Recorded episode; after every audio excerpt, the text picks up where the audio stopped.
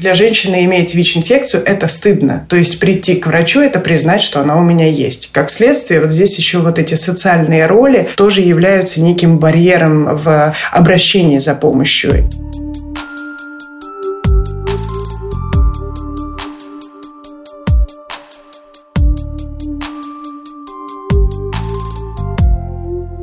Привет! Вы слушаете подкаст «Независимые люди» благотворительного фонда «Гуманитарное действие». Меня зовут Катя Долинина, и сегодня мы поговорим с Марией Годлевской о гендерном аспекте профилактики ВИЧ-инфекции. Маш, привет. Я хочу попросить тебя саму представиться и немножко рассказать о том, чем ты занимаешься. Да, меня зовут Маша Годлевская. Я специалистка по гендеру в проекте «Каскад». Кроме того, я работаю в ассоциации Ева. Я специалистка по мониторингу. И большей частью в моей задачи в Еве заходит переписка с людьми, принимающими решения, мониторинг э, новых каких-то постановлений, приказов э, и так далее, для того, чтобы, ну, в общем-то, усовершенствовать наше взаимодействие с людьми, принимающими решения. Вот. А в гуманитарном действии в мои задачи входит сейчас это анализ э, тех барьеров, которые есть в программе «Каскад» в полном ее цикле с точки зрения гендера. Что я имею в виду? Это чувствительные программы для того, чтобы «Каскад» становился более привлекательным для э, людей из разных э, ключевых групп, людей с разными идентичностями, для людей разного гендера. То есть, э,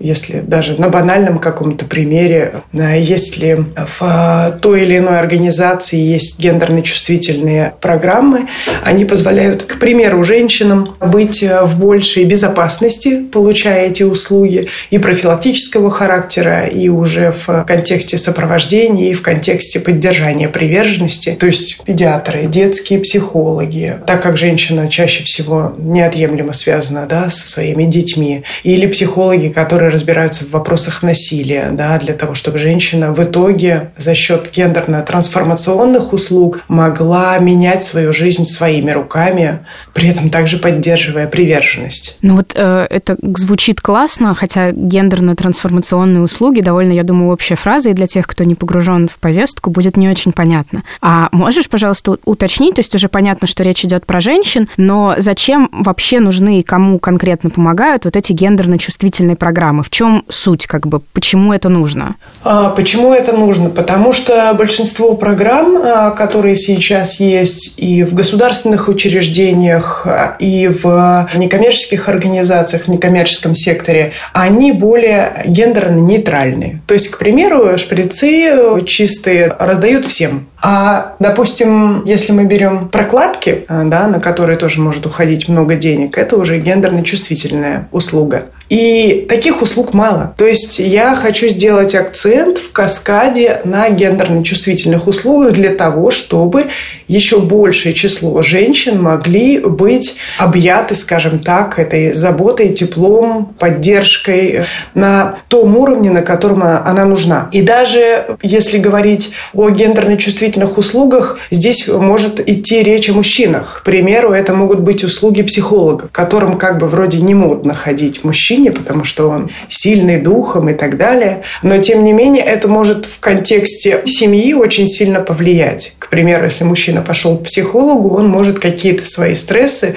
разбирать у психолога, а не дома на кухне, поколачивая там свою, допустим, спутницу. Вот таким образом. Или же это могут быть услуги, э, связанные с э, детьми, да, то, о чем я говорила, потому как у женщин есть, э, очевидно, другие ценности, и потребности, в которых они себя ну, часто ставят на второе место. И пока какие-то потребности ребенка не покрыли, она не вспомнит о том, что ее здоровье тоже важно и ценно. То есть хорошим примером, к примеру, э, гендерно-трансформационных и гендерно-чувствительных услуг является отделение в центрах семьи для женщин, попавших в трудную жизненную ситуацию. Да? То есть там разбираются и вопросы ВИЧ-инфекции, и вопросы насилия, и вопросы зависимости. И у женщины появляются ее личные инструменты, за счет которых она может преображать свою жизнь сама, а не как этот с протянутой рукой постоянно просить у кого-то помощи и поддержки. Ну, получается, что все вот эти аспекты, о которых ты сейчас говоришь, про насилие, про детей, про прокладки,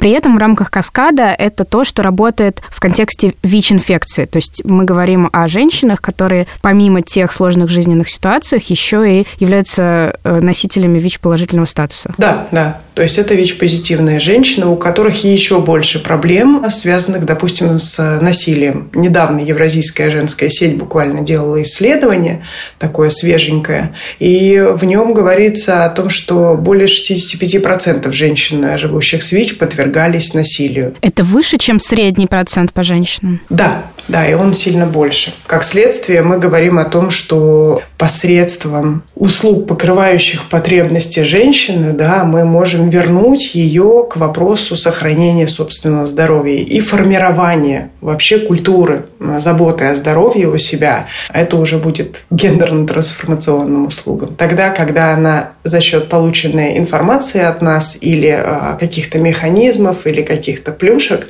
да, может поменять сама свою жизнь сделать приоритетным свое здоровье. А как вообще зародилась эта программа? В какой момент стало понятно, что женщинам нужен а, другой подход в рамках работы с профилактикой ВИЧ-инфекции? Это было очень давно. Ну, как минимум, есть а, огромное количество документов еще ВОЗовских. Чуть позже появился отдельный модуль по обучению организаций, работающих в сфере профилактики ВИЧ-инфекции, именно по гендеру по гендерно-чувствительным программам.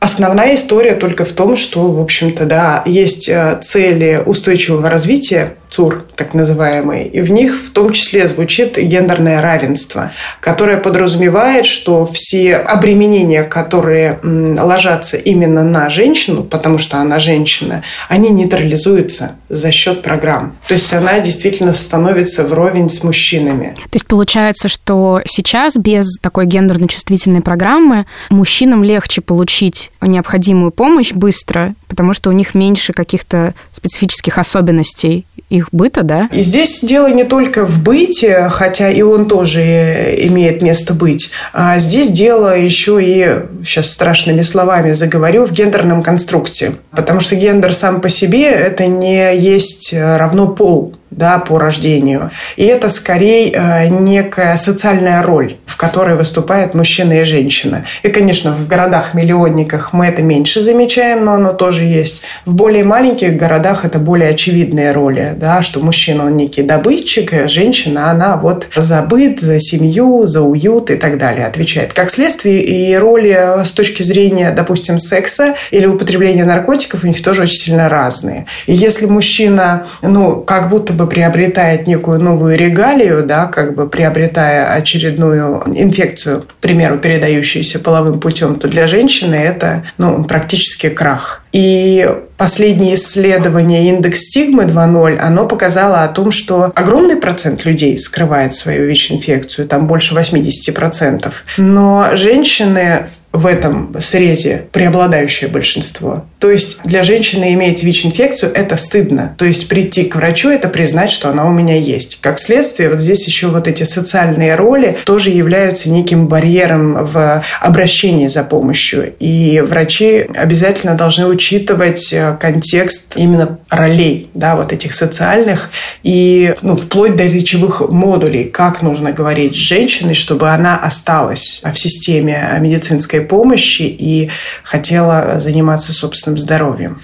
Поэтому здесь вот немаловажный момент еще и вот с этими социальными ролями, да, и вот этим гендерным конструктом, который отталкивает женщину от возможности заботы о себе. То есть Получается, что, я не знаю, лечь на какую-нибудь бьюти-процедуру – это окей в любом случае. А пойти к инфекционисту, начать пить таблетки, признать, что у тебя есть ВИЧ-инфекция – это большая проблема. А можешь привести какие-то примеры, в чем отличие, как условно с обычным пациентом принято говорить о диагнозе и о лечении, и в чем может быть особенность, как выстраивать этот диалог с женщиной, которой сложнее, на это решиться? Еще будет очень сильно зависеть от того, входит ли она в какую-либо ключевую группу, потому что если, а, к примеру, это трансгендерная женщина или это женщина, э, цисгендерная женщина, занимающаяся а, секс-работой, или женщина, употребляющая наркотики, здесь вот прям каждое слово очень сильно нужно выверять, потому что все начинается со знакомства, все начинается с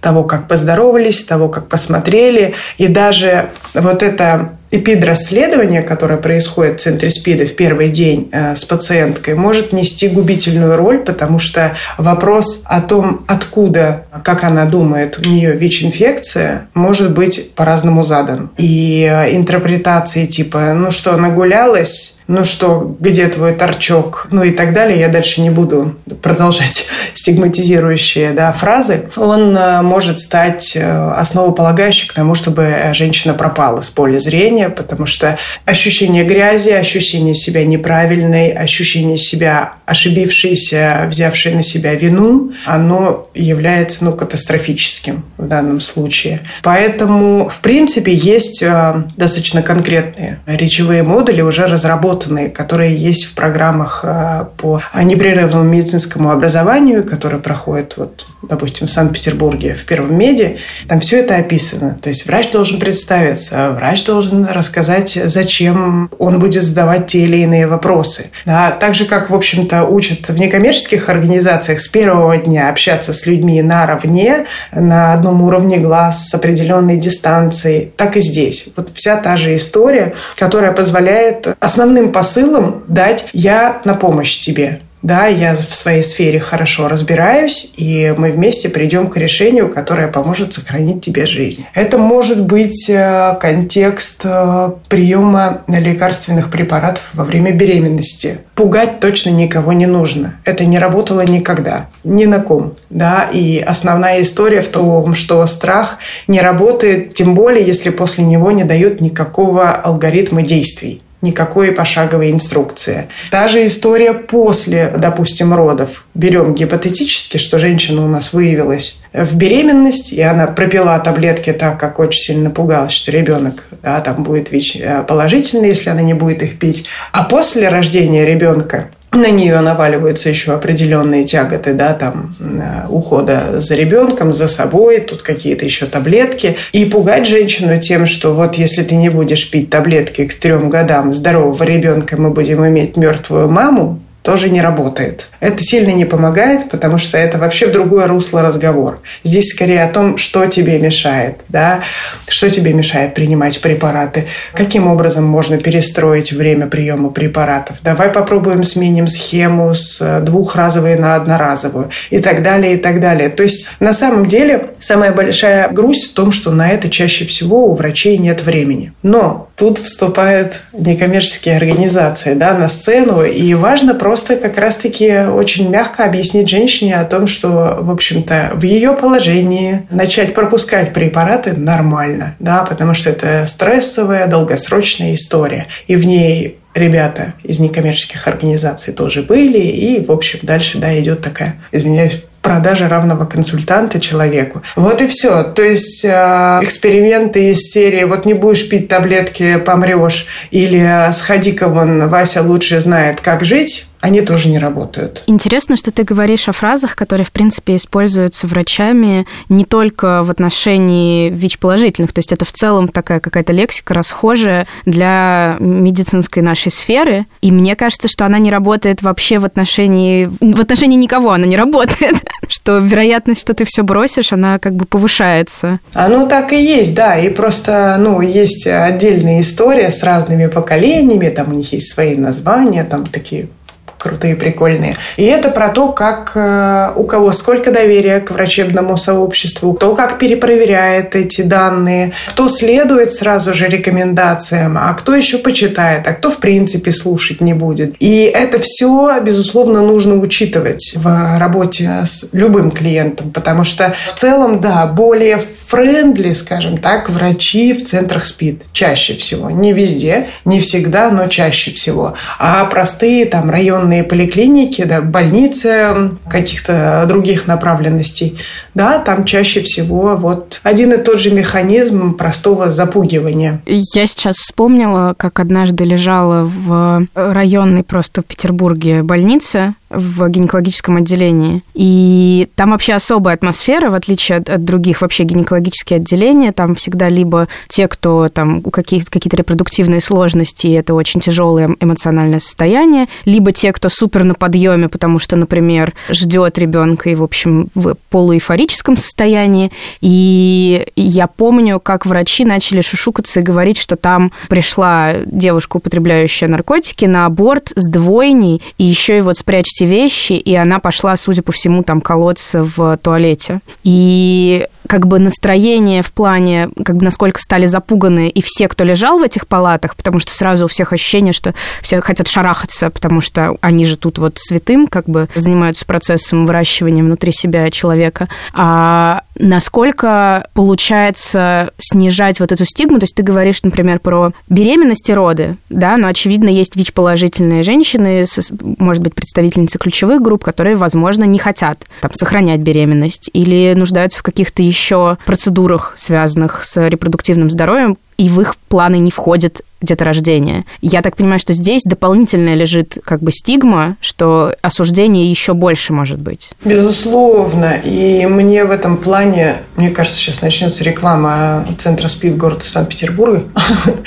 Мне в этом плане очень сильно нравится подход э, Анны Самариной, Анны Валентиновны. Анна заведующая детским отделением. Она каждый год просто с боем отбивает деньги на разного рода контрацепцию таблетки, спирали, еще что-то. То есть, понимая о том, что, а, женщина может не хотеть беременеть, ну, в принципе, да, и она может не хотеть пользоваться презервативами. Вот это тот подход, который мне очень сильно нравится. Если говорить о наркопотребительницах, которые или желанно, или нежеланно забеременели, тут тоже отдельная история. Еще году, наверное, в 17-м Ассоциация Ева, тогда НП Ева, делали как раз таки исследование про женщин-наркопотребительниц. Там больше 200 женщин в нем приняло участие. «Невидимые женщины» оно называлось. Все они были наркопотребительницы или недавно бывшие беременными, или беременные. 95% хотели что-то сделать со своей зависимостью. И только 2%, если я не ошибаюсь, могу врать, я давно не заглядывала в это исследование, это удалось вообще. Потому что первый момент у нас очень нещадящая, скажем так, схема на предмет э, снятия абстинентного синдрома. Она крайне токсичная, и с этим ничего не делается. Второй момент, что ввиду нее берут на детоксикацию до 12 недель. Ну а что это значит? Это значит, что никогда. Потому что, скорее всего, что до 12 недель девушка может быть вот сильно не в курсе да, того, что она беременна.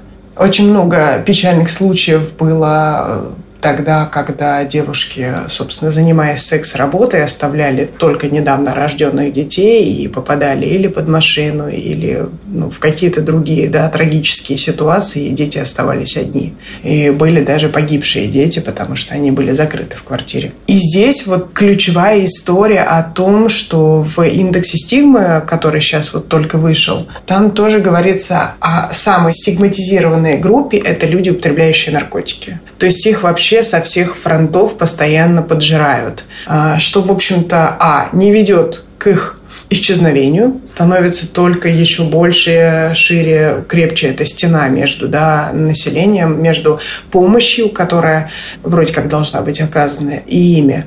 И история про те же самые э, реабилитационные центры для женщин с детьми остается вот такой подвешенный в воздухе. Периодически я по России слышу, что всплывают какие-то центры, которые дают той самой женщине, которая все-таки хочет что-то изменить в своей жизни, шанс, но потом информация пропадает. И вот это ключевая история, потому что она как раз-таки напрямую касается гендера. Мужчина, ложась в городскую наркологическую больницу или в реабилитационный центр, вообще не парится, где будет его ребенок, потому что там есть или или бабушка, или мама, или жена, или сожительница. Кто-то из женщин перехватит этого ребенка. У женщины чаще всего нет такой возможности, да, и скорее всего, что если пришло время лечиться, уже очень сильно нарушены социальные связи, и ее уже никто нигде не ждет и не готов прикрывать, э, так сказать, тылы, да, то есть у нее встает достаточно серьезный выбор или я, да, или мой ребенок, которого или отнимут, или он будет в каких-то неблагополучных условиях, допустим, у родителей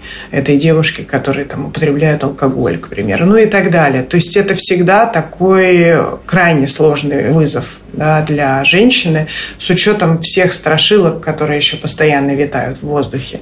Я знаю, что у некоммерческих организаций одно время был договор с некоторыми больницами в городе Санкт-Петербурге, где можно было разместить ребенка, но вот э, на время реабилитации, детоксикации и реабилитации, но ковид поломал все эти договоренности. И все равно это какой-то параллельный мир, ну, то есть, это знаешь, как э, в Гарри Поттере. Вот есть Хогвартс, и там, ну, как бы, да, вот улица и, и так далее, и там сов продают. А есть вот маглы, как бы, да, с ко- от которых нужно опасаться. И очень сильно хочется, чтобы все-таки вот та инфраструктура, которую наработали некоммерческие организации для женщин, она ушла вот, а, собственно, в нашу медицину, в оказание помощи женщинам. Потому что, ну, мощностей точно у государства больше, чем у нас.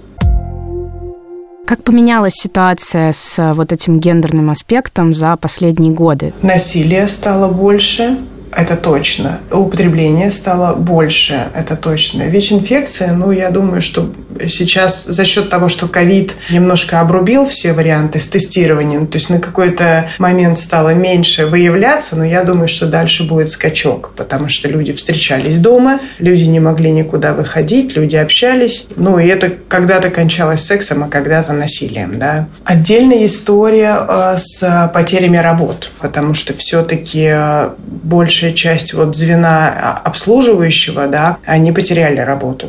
И здесь тоже вопрос, куда человек в итоге пошел? Перепрофилироваться, да, там на айтишника, или он пошел употреблять э, алкоголь или наркотики, подвергался ли он или подвергалась ли она насилию, да, то есть здесь тоже сильно много вопросов. Опять же, минус в том, что Тогда, когда я делала анализ документов, у нас очень непрозрачная система, к сожалению, а, в которой практически невозможно вычленить а, причину смерти, к примеру даже в огромном отчете по России по анализу смертности материнской. Материнская смертность считается во время родов и три дня после. Не медицинские причины смерти. И вот как хочешь, так интерпретируй. То есть там есть одна из граф, да, не медицинские причины смерти. Там описано несколько кейсов э, о том, что в каком-нибудь маленьком э, городе в области какого-то мегаполиса, да, женщина там погибла беременная прямо в доме одна. Ну, ну, то есть от какого-нибудь там заражения крови, к примеру, да. Большая часть цифр не раскрыта. Как следствие, вот сейчас даже новый, когда выйдет э, отчет, он будет ну, не до конца, что ли, понятен с точки зрения контекста уязвимых групп. Может быть, конечно, наш новый приказ по акушерству и гинекологии, вот этот 1130Н, и новые формы, которые теперь заполняют врачи, чем-то будет более полезен, но он будет полезен тогда, когда врач будет говорить с человеком, когда врач будет понимать, кто перед ним, и ну, не чураться его, да, а, и не пугать всех остальных на отделении, к примеру, да, а пытаться оказать профильную помощь по запросу. А что это за приказ? Это новый приказ э, по оказанию акушерской гинекологической помощи в Российской Федерации. Он касается всех-всех-всех женских консультаций, перинатальных центров, ну, короче, всех акушеров-гинекологов гинекологов, которые так или иначе работают. И он, э, в общем-то, объемен, там страниц 700, если я не ошибаюсь. Но там описано на самом деле все.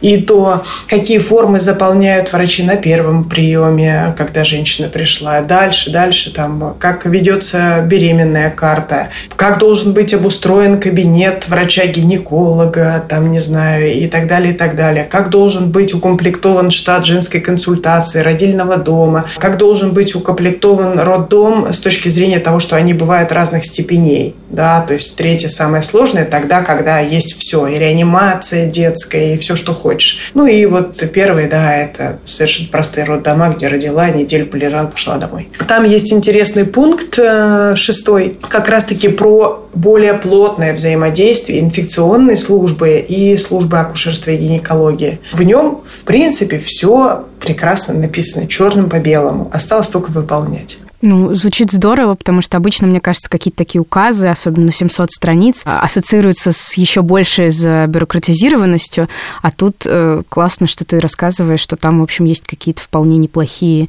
инструкции и указания. Тогда, когда есть заинтересованное лицо, принимающее решение из руководящего какого-то состава, хотя бы центра СПИД или какого-нибудь перинатального центра или роддома, вот уже заинтересованный человек, с ним можно тут вот прям хорошо объединяться меняться. То, что ну, в той же самой стратегии, да, как бы в противодействии ВИЧ-СПИД, там тоже написано о том, что мы все должны, в общем-то, вместе дружно работать, коллаборироваться, и междисциплинарное у нас должно быть тут взаимодействие межсекторальное, я не побоюсь этого слова. Поэтому, на самом деле, карты есть. Главная смелость, которые обладают, ну, я понимаю, далеко не все руководители учреждений, боясь каких-то последствий, да, если они откроют какой-нибудь пункт профилактики практики для зависимых у себя на территории, или организуют какую-то наркологическую помощь, или еще что-то, да, или начнут выдачу средств барьерной контрацепции.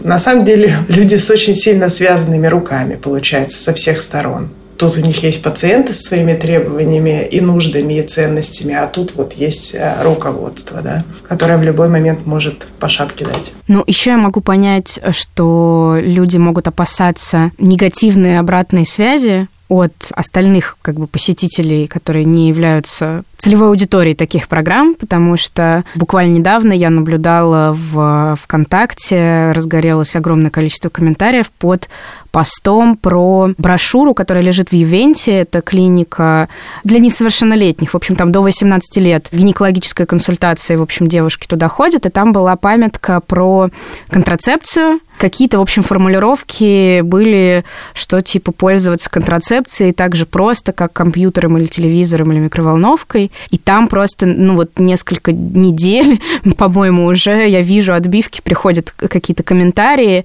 о том, что как так можно, что разве можно детям, туда приходят спортсмены, еще какие-то рассказывать что-то про шприцы, про чистые, про контрацепцию, а как же православие, верность, э, брак и вот эти вот все скрепы которые нас должны от всего этого спасти. И я могу понять, почему это так там триггерит условно родителей из другой как бы социальной прослойки, что они приходят и думают, вы тут нам пропагандируете какие-то страшные вещи, не понимая, что туда же могут прийти девочки, для которых это будет единственным источником информации и потенциальной помощи. На самом деле, да, тут история только в том, что про секс-просвет мы и думать не будем, но навык культуры заботы о здоровье он начинается вообще сильно вот дальше. Не со шприцами, не с презервативами, а вообще про границы, про эмоциональную какую-то экологичность в общении, про то, когда, не знаю, бабушка и дедушка приезжают в гости и не дергают тебя за щеки так, что они потом горят полдня, а спрашивают, а можно я тебя обниму? Ну, я очень хочу тебя обнять. И, конечно,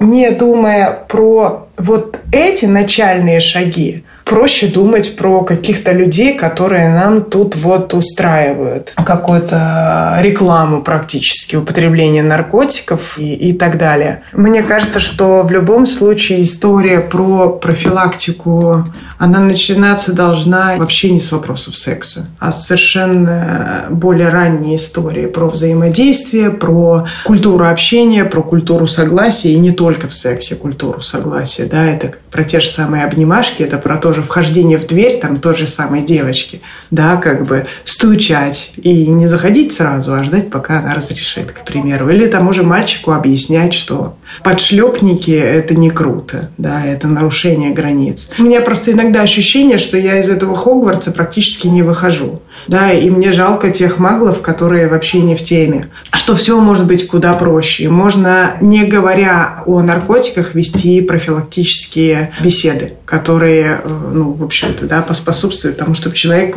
в своем выборе не пришел к наркотикам, к примеру. Или если он пришел, то он был бы, ну, максимально к этому прокачан, что ли, да, и для него бы это было безопасно. А можешь, пожалуйста, рассказать о том, как ты сама начала заниматься этой темой? Я когда узнала о своей ВИЧ-инфекции, для меня это не было настолько травмирующим событием, как для большинства людей, да, которые потом годами скрывают свой диагноз ну или пытаются его принять и так далее. Меня и врачи поддержали, ну какие-то суперадекватные. И мама впоследствии, да, с которой тоже нормально поговорили.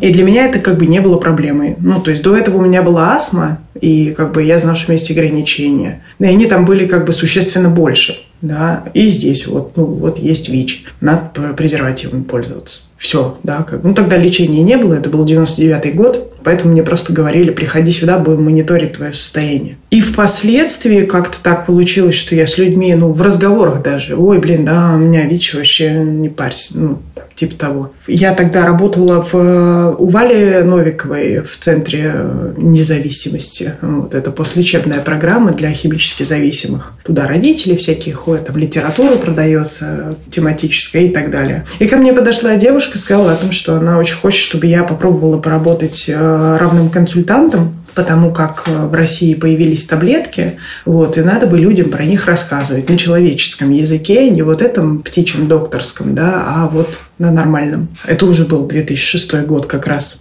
И я так удивился, я говорю, а в чем проблема-то? Круто, что появились. Ну вот, ты понимаешь, большая часть людей боятся говорить о ВИЧе, не знают, с кем поговорить, информации нету, они не знают, как ВИЧ передается, как э, ВИЧ потом размножается в организме, как действуют таблетки и так далее. То есть тогда это еще был вообще прям базовый уровень, который сейчас в интернете в неимоверном количестве уже да, представлен. И все, и я начала работать в больнице Боткина, и э, там был у нас маленький кабинетик, э, и в больнице на Бумажной. И я действительно как-то очень сильно удивлялась, почему люди так сильно ну, себя, не знаю, стесняются, чураются говорить об этом. Для меня было непонятно, а в чем проблема. То есть я как-то изначально его и не скрывала. То есть не то, чтобы я там «Привет, я Маша, у меня ВИЧ», как бы. Но, тем не менее, если разговор заходил, я совершенно спокойно об этом разговаривала. Может быть, это как раз-таки и влияло на спокойствие людей, с которыми я говорила. То есть со мной разговаривали, мне говорили о каких-то моментах, э, какую дичь там творили в 90-х, в начале 2000-х врачи и так далее, и так далее. Вот. И меня это, конечно, очень сильно завлекло. Потом я съездила на миллион пятьсот тысяч обучений каких-то, какие-то НКО проводили, какие-то международные врачи вместе с НКО. То есть я увидела, что тут огромный пласт того, что можно поменять. Достаточно быстро меня нашли там э, журналисты, а, вот, с которыми я тоже, в общем-то, совершенно как бы спокойно говорила о том, что, ну вот, да, и ВИЧ, и, и чего теперь. Ну, тогда еще и с журналистами были проблемы, потому что они очень хорошо умели порезать материал таким образом, чтобы выставить все равно как бы меня очень сильно несчастной по поводу ВИЧ-инфекции. Но тем не менее, для меня основной задачей все равно всегда оставалось как бы разговаривать с людьми и говорить о том, что вся история только в том, как я себя воспринимаю. Сломанным, грязным, э, каким-то недостойным, или же я говорю, а-а-а, так не будет. Я пациент, я человек, я тут не тварь дрожащая в конце концов, ну и имею право. И получается, что уже больше 15 лет, да, я в этой теме. Ого. А ты сказала, что начиналось это с помощи людям, а сейчас это больше сфокусировано в том числе на себе и на каком-то гендерном аспекте. Как трансформировалось то, чем ты занимаешься за эти 15 лет? В какой-то момент времени, а, видимо, таким образом я пыталась, может быть, какие-то бонусы от людей собрать. Ну, то есть найти, возможно, какое-то подтверждение того, что, ну, как бы я нормально мыслю. Ну, то есть это правда нормально, чувствовать себя нормально с ВИЧ-инфекцией. А сейчас, вот углубившись э, во все эти моменты, так сказать, э, гендерных ролей, стереотипов, каких-то шаблонов, по которым даже дела ведутся между э, некоммерческими организациями, между людьми, принимающими решения и, там, не знаю, лидерами сообществ, я поняла, что мощнейшая роль здесь женщины. И тогда, когда она в профессиональном русле развивается, потому что я понимаю, что у нас огромный пласт непокрытых каких-то активностей, не каких-то, а э, скорее очень разноплановых. Это про все сферы. Био, психо, социо, духовное, про все. И у нас зачастую даже больше терпения на то, чтобы планомерно доходить до каких-то изменений. Если говорить даже о доступе к лечению, в какой-то момент времени была организация Frontaid, да, она там из всех подряд состояла. Можно посмотреть в видяху, загуглить Frontaid, ВИЧ, и там будет прекрасное видео. И тогда большей частью там были люди, употребляющие наркотики в этой тусовке, но они добились того, чтобы сдвинуть с мертвой точки э, решение о том, что лечение будет закупаться Российской Федерацией операции, да, как бы, и даже тогда э, ВВ Путин сказал, что к 2010 году вообще все 100% будут покрыты лечением. Тем не менее, оттуда родилась Саша Волгина, да, из движения Front AIDS. Она уже была директором благотворительного фонда «Свеча», и позже она стала такой проматерью пациентского контроля. Это то движение, которое сейчас существует и так хорошо взаимодействует с, и с Минздравом, и с, со всеми остальными ведомствами, которые отвечают за закупки. Я вижу, что роль женщины-лидера, она очень сильна. И то же самое решение СИДО, комитета по элиминации всем форм насилия в отношении женщин. То есть вот эти рекомендации для Российской Федерации были выставлены после того, как туда поехало пять женщин. Марина Авраменко, Света Гаврилова, Ира Маслова, я и Таня Кочеткова. И мы все говорили о проблемах э, женщин-наркопотребительниц. Э, ну, то есть для меня это про то, что есть тот контекст, который до конца не освещен, но он очень мощный с точки зрения адвокационной деятельности и возможности продвижения интересов вообще всех сообществ на самом деле. Позже я видела очень много женщин-лидерок, э, которые в своих странах прям очень хорошо меняли ситуацию. За счет того, что как раз-таки в неагрессивной, в не назидательной какой-то стратегии шли. Мне кажется, что вот та же история с Симоной Плюс, это тоже было тогда в конце 2000-х исследования, там тоже была большая команда, в которой большая часть были женщины. И это то, что повлияло на рождение пациентского контроля в итоге. Сейчас я понимаю, что для меня важно растить женщин-лидерок, и обрастать этим а, профессиональным сообществом для того, чтобы мы вместе могли двигать истории, которые, правда, помогут всем. Это очень вдохновляюще вообще про женщин-лидерок и про то, что ты говоришь о разнице в методах, да, как женщины по-другому могут подходить к отстаиванию своих интересов. Но тут, я думаю, еще важно, что женщины лучше понимают, в чем нуждаются конкретно женщины, и никто, кроме них, сам за себя не постоит. Что как бы нам самим нужно понять, как мы можем помочь себе и другим, и пойти и, и сделать, иначе никто ничего не сделает. Да, безусловно. Потому что даже когда мы ездили на этот комитет СИДО, с нами четыре дня сначала работали две тренерки седовласые такие бабушки, очень крутые. То есть они там, не знаю, лет за 20 в активизме, а сейчас им там за 60. Ну и ты смотришь, как бы, да, понятно, что она уже такая статная в возрасте, но глаза у нее горят, как вот, мне кажется, у меня у сына у десятилетнего так периодически его взрывает от новой какой-то идеи, что он может замутить. И здесь история вдохновения, здесь история передачи информации, здесь история передачи поддержки на другом уровне, действительно. И навряд ли мужчина сможет собрать э, столь э, детально проблематику женскую, потому что вот даже из последнего, да, есть селекционные аборты. Слышала о них? Нет. Вот это аборт по принципу пола. Если там девочка, делается аборт. Если мальчик, женщина донашивает. В, в России такое тоже происходит? То есть я слышала про то, что в Китае, по-моему, такое практикуется. Не только, не только, не только в Китае. В России могут ряд э, диаспор придерживаться этого, скажем так.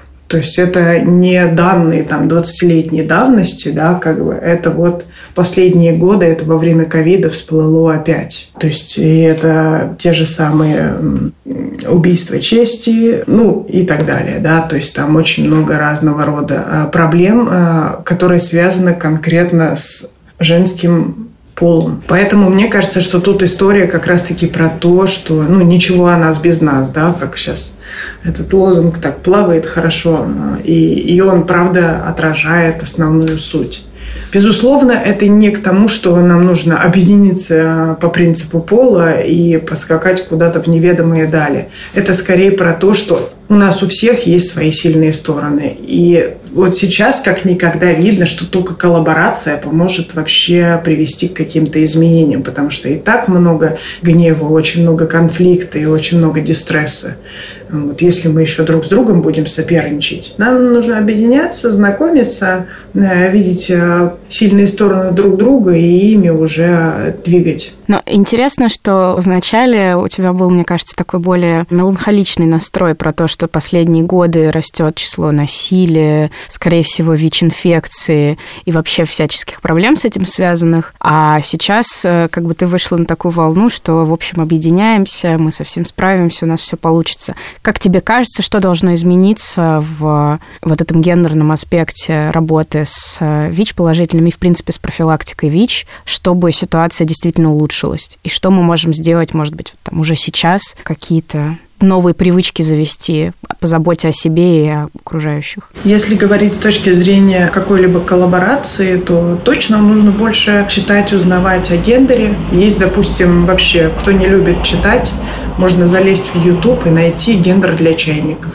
суперские видяхи, короткие, очень понятные, которые на самом деле отвечают на огромный шквал вопросов да, а почему там, я утрирую, моя мама не ушла от моего папы, э, когда он ее бил. Ну, это не история моей жизни, но я к примеру говорю. Или э, почему, не знаю, директором школы назначили Василия Петровича, да, там, а не Галину Ивановну, хотя она там семь пядей во лбу и так далее. То есть э, для начала можно погружаться в эту тему, плюс будет э, ряд вебинаров, которые я буду делать, на них тоже можно прийти и посмотреть, послушать, и, может быть, для себя сделать выводы. Относительно относительно того, что можно уже сегодня сделать просто в контексте своего дома, своей семьи и так далее, переструктурировать роли. Ну, что, в принципе, с ребенком, да, может погулять и папа. Ну, я, к примеру, сейчас. Ну, или приготовить еду может и папа тоже. А маме, в принципе, ну, хочет человек на третью работу, пусть идет ну, в общем-то, да. Можно купить э, пылесос электронный, он будет носиться по дому. Можно купить посудомоечную машину, да, как бы. Если мы говорим о контексте профилактики, уже сегодня можно в автобусе, там, не знаю, а, задать вопрос, э, да, а как ты? А как ты во всем этом? А может быть, в чем-то тебе нужна помощь? да, а, попытаться услышать, а что же э, скажет женщина.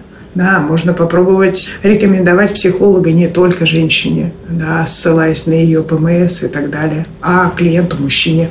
И, возможно, это тоже повлияет. Можно, собственно, говорить в своих центрах СПИДа о том, что они открыли нам детскую комнату, да, в которой бы социальные работники сидели с ребенком, а мамочки могли бы дойти до врачей-гинекологов, там, я не знаю, к примеру, получить консультацию какого-нибудь там фтизиатра и так далее, и так далее.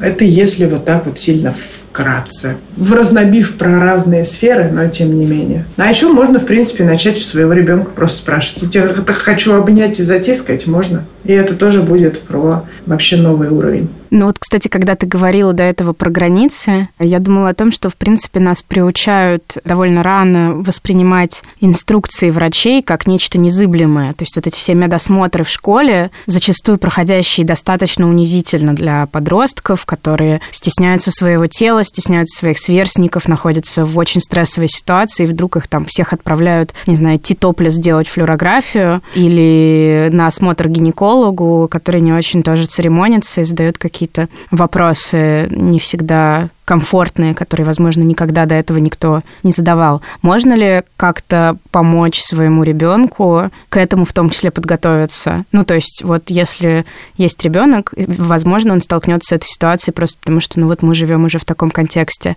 Чему стоит научиться и ребенку, и взрослому для того, чтобы отстаивать эти свои границы? Сейчас уже все немножко по-другому, чем было, когда я училась. И теперь родители подписывают разрешение на осмотр врачей. В принципе, они могут этого не делать, делать, а отвести к своим доверенным врачам, которые сделают все как бы правильно. Еще немаловажный момент в комментариях. Я достаточно быстро выросла, и у меня у первой в классе появилась грудь. Как следствие, появился э, лифчик, бюстгальтер. И первый, кто меня затроллил, это была медсестра медкабинета которая сказала, господи, что напялил это?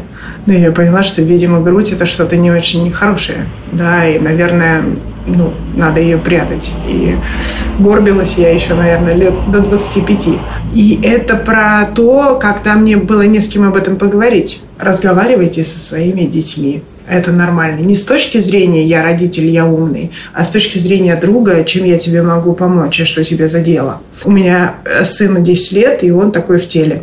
И, естественно, дети злые, да, и часто он подвергается, ну, скажем так, буллингу, да, относительно своего веса. И мы с ним говорим о том, что а ты не можешь влиять на мнение окружающих, потому что они в других семьях выросли, и там типа не круто иметь какой-то там вес. Да. Б, ты можешь совершенно спокойно не общаться с этими людьми, ты можешь вот время школьное проводить э, да, за учебой. И С, ты точно не должен делать так же с теми, кто, допустим, слишком худой. Ну, то есть мы обо всем про, об этом говорим и говорим о том, что если тебе не нравится какая-то ситуация, ты можешь из нее выходить. Тебе совершенно не обязательно ее глотать, пережевывать и носить с собой.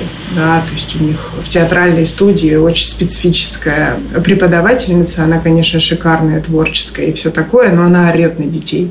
Мы перестали туда ходить. И про это тоже можно рассказать. То есть это даже начинается вот с совсем маленького возраста. Потому что, когда мы еще были в садике, у нас тоже был родительский чат. Я просто хвала богам, что он существует на самом деле. Ну, мне всегда везло с родителями другими. И там писал один папа, который сказал, в общем так, если вдруг ваш э, ребенок придет с фуфаном под глазом из садика, не удивляйтесь, моя дочь наконец-то устала терпеть шлепки по попе. И тут я прямо поняла, что, конечно, безусловно, всегда, если есть возможность договориться, нужно договориться, но давать отпор имеет каждая. И совершенно не обязательно быть девочкой тихой, послушной, удобной, улыбчивой, всегда в хорошем настроении и так далее. То есть вот на самом деле про все про это можно разговаривать. И можно говорить о том, что ты совершенно не обязан выполнять все поручения да, или все приказы взрослых. Есть прям картинка в интернете про круги. Внутри круг – это мама, папа и ребенок – потом еще один круг – это другие родственники, потом еще один круг – это друзья, потом, ну, э, и это как раз-таки про дистанцию, в том числе вот э, тактильную дистанцию. Это может даже касаться, я не знаю, мытья родственникам другого пола ребенка в ванной. Ну, потому что сначала все их моют, потому что они сами не могут, а потом все моют, потому что по привычке. Да, и как бы мальчику точно там лет с четырех вообще не нужно, чтобы там была, к примеру, бабушка. И обратная история с дедушками, да. Ну, то есть, на самом деле, это такой пласт, что мы с тобой можем еще четыре часа про это говорить. И про то, как закладываются отсутствие этих границ. И то потом, почему женщины соглашаются на секс без презерватива. И то, почему ребята ребята соглашаются первый раз попробовать наркотики. И, ну, то есть, и там очень много всего. А можно я тебя попрошу э, собрать какую-нибудь небольшую подборку вот этих материалов, про которые ты сегодня говорила? Это вот эта картинка про круги близких, далеких и видео про гендер, потому что мне кажется, что у нас может быть такой хороший топ от тебя по материалам, которые будут полезны и самим взрослым, женщинам, мужчинам, родителям, и, может быть, чем-то из этого будет классно поделиться с детьми, чтобы как-то немножко больше понять про себя и про взаимодействие с окружающими. Да, конечно, и тут такая история, на самом деле, еще про книжки. Я, конечно, понимаю, что звучит душновато, но, тем не менее, книги выполняют э, две важные роли. А, ну, они дают нам информацию новую, а б, они все-таки а, они расслабляют наше сознание маленькими статейками, да, как бы, и они помогают тренировать вот э, усидчивость, ту самую э, более глубинное познание какого-либо материала. Поэтому книги я тоже перешлю. Ну, есть очень прикольные книги, в том числе про установки. Установки на данность и на рост. То есть и от этого очень сильно зависит, будет ли человек радоваться пятерке, ну или не повесится ли он после двойки. Ну, к примеру, если мы говорим вот школьников, да, и это касается и дальше уже рабочих отношений, и перфекционистов там и так далее. Да, и то, что ты говоришь, мне кажется, про пятерку и двойку, в итоге очень похоже на то, как э, ты приходишь к врачу и условно для кого-то узнать о своем статусе или каких-то заболеваниях приобретенных, это равнозначно получить эту самую двойку и чувствовать себя провалившимся, хотя это какие-то вещи, с которыми можно и нужно жить дальше. Да, на самом деле люди боятся не ВИЧа, люди боятся характеристик, которые тянутся за ним, да, и вот то, что мы там на сумке сумках, я помню, делали эти э, девизы, что ВИЧ – это э, диагноз, а не характеристика. Ну вот, правда отражает э, историю про то, как я воспринимаю ВИЧ-инфекцию.